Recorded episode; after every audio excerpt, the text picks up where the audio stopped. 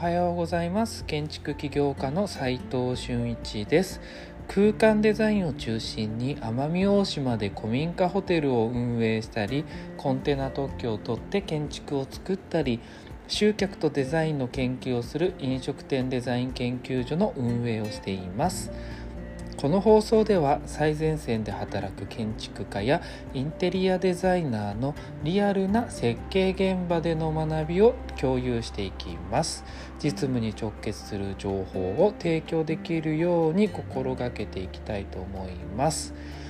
今日はですね学校ではなく実務で学べる人と学べない人の違いって何だろう？という、えー、今集まってきてくれているメンバーを見ながら私自身がちょっと疑問に思って今後仕事ができる人とできない人の違いにつながりそうでしたので、えー、そんな学びを共有したいと思います。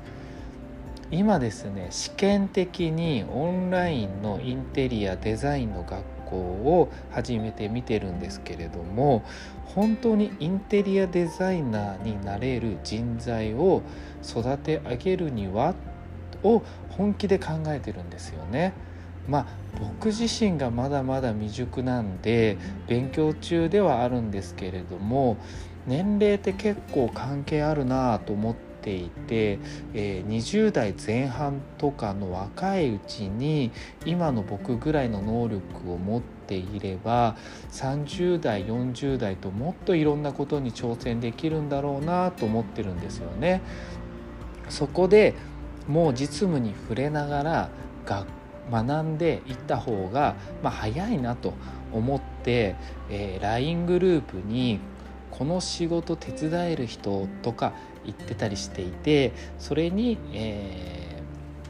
手を挙げる方がに、えーとまあ、まずはお願いしてみようとでそこでですね「えーと、私できますかね?」と、えー、個人的なこう LINE の方にメッセージ来たりするんですけど、まあ、まずはやってみたらという感じで返しているんですよね。だってどんな仕事であっても誰だって初めての時ってありますよね。学校や本とかで学んでるうちは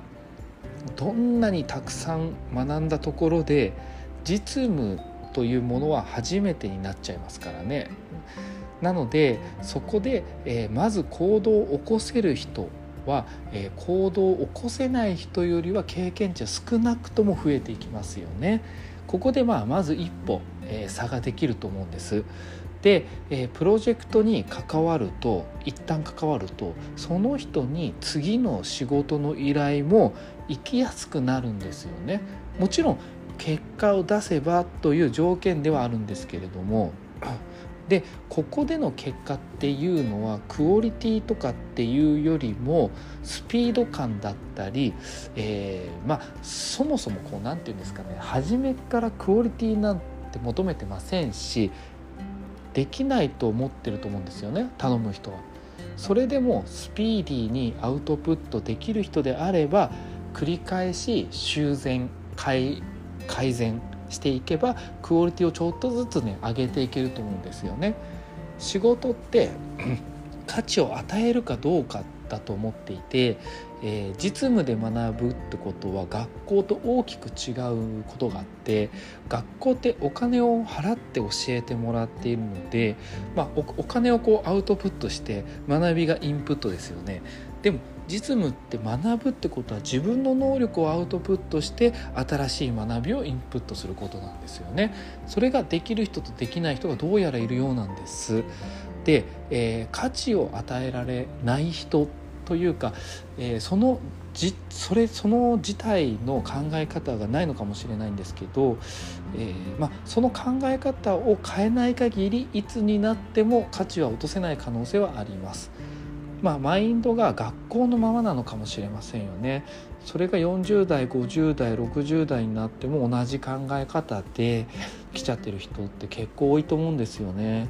そうやって学生さんだけの話じゃなくって本当にうん世の中に、えー、そのインプットまあこれやりましょうみたいなこうやることを待ってる人って世の中って結構いるんですよね。まあ、そうなったらもし早期退職しましょうとかって言われたってその次に就職するところって基本なさそうですよねだって価値の与え方を知らないしその価値自体を育ててこなかったんですからねここでいう価値自体を育ててこなかった人って、えー、結構従業員的なこう受け身のマインドなんですよね。これは自分の立場がサラリーマンであっても結構経営者志向で自分でアイデアを出して、え、相手のためにこう何かをこう生み出したりする人は結構いますしそういう人は企業にとっても必要とされますね。で従業員的なマインドの人は、まあ、受け身のマインドの人は自分の時間を売ってお金をもらってるだけなんですよね。もし自分が与えられている価値が下がれば時間の価値も一緒に下がっていくんで時間売ってるんでね給料も下がるんだけどこの価値のこう意識自体がないんでなんで給料下がるんだろうって文句言う人も出てきちゃうんだろうなって思うんですよね。だって価値を与えられる人はそもそも別にそこをクビになっても他行っても必要とされますからね価値を落とせるんでどんな人でも最初から、えー、価値を多く与えられるわけじゃないんですけど全くこう価値を落とせないっていう人もいないわけですよね。えー、で自分の持っている価値を高めるために実務を経験しながら学んでいくわけですよね。価値をお金としてもらうこともこうできるわけですから自分自身が価値を与えられるようになったら、えー、お金に変換していけばいいのかなって思うんですよね。そもそも今日の本題で、えー、なぜ学べる人と学べない人の違いが出てくるのかっていう疑問なんですけれどもこれってやっぱり相手に価値を与えられるかどうかを頭を使って常に考えているかどうかの違いなんじゃないかなって思うんですよね。働いている人と動いている人の違いってよく言われると思うんですけれども本当にその通りだなって思いますね。言われた仕事をこなすだけでなぜ依頼されたのかまで考えてないんですよね。全く異なるプロジェクトの違う仕事を依頼されたとしても仕事を終わらすだけで相手の思惑をと考えようともしないっていう人もいるんですよね。まあそれじゃ価値は全然与えられませんよね。さらにもうちょっとだけ話すと仕事は必ず時間とコストの話は出てきますね。それがインテリアデザインの仕事とどのようにコスト時間っていうものが関わってくるのかっていうのは学校で僕あんまり教わってこなくて結構実務で学んできたって思うんです。1分1秒自分の時間をお金に変換するという意識が足りていないだけじゃなくてそもそも自分のコストを見てない人がいるってことですよね。仕事の世界ではちょっと考えられないんですよねこれ。でもそれがこう結構現実でしたね。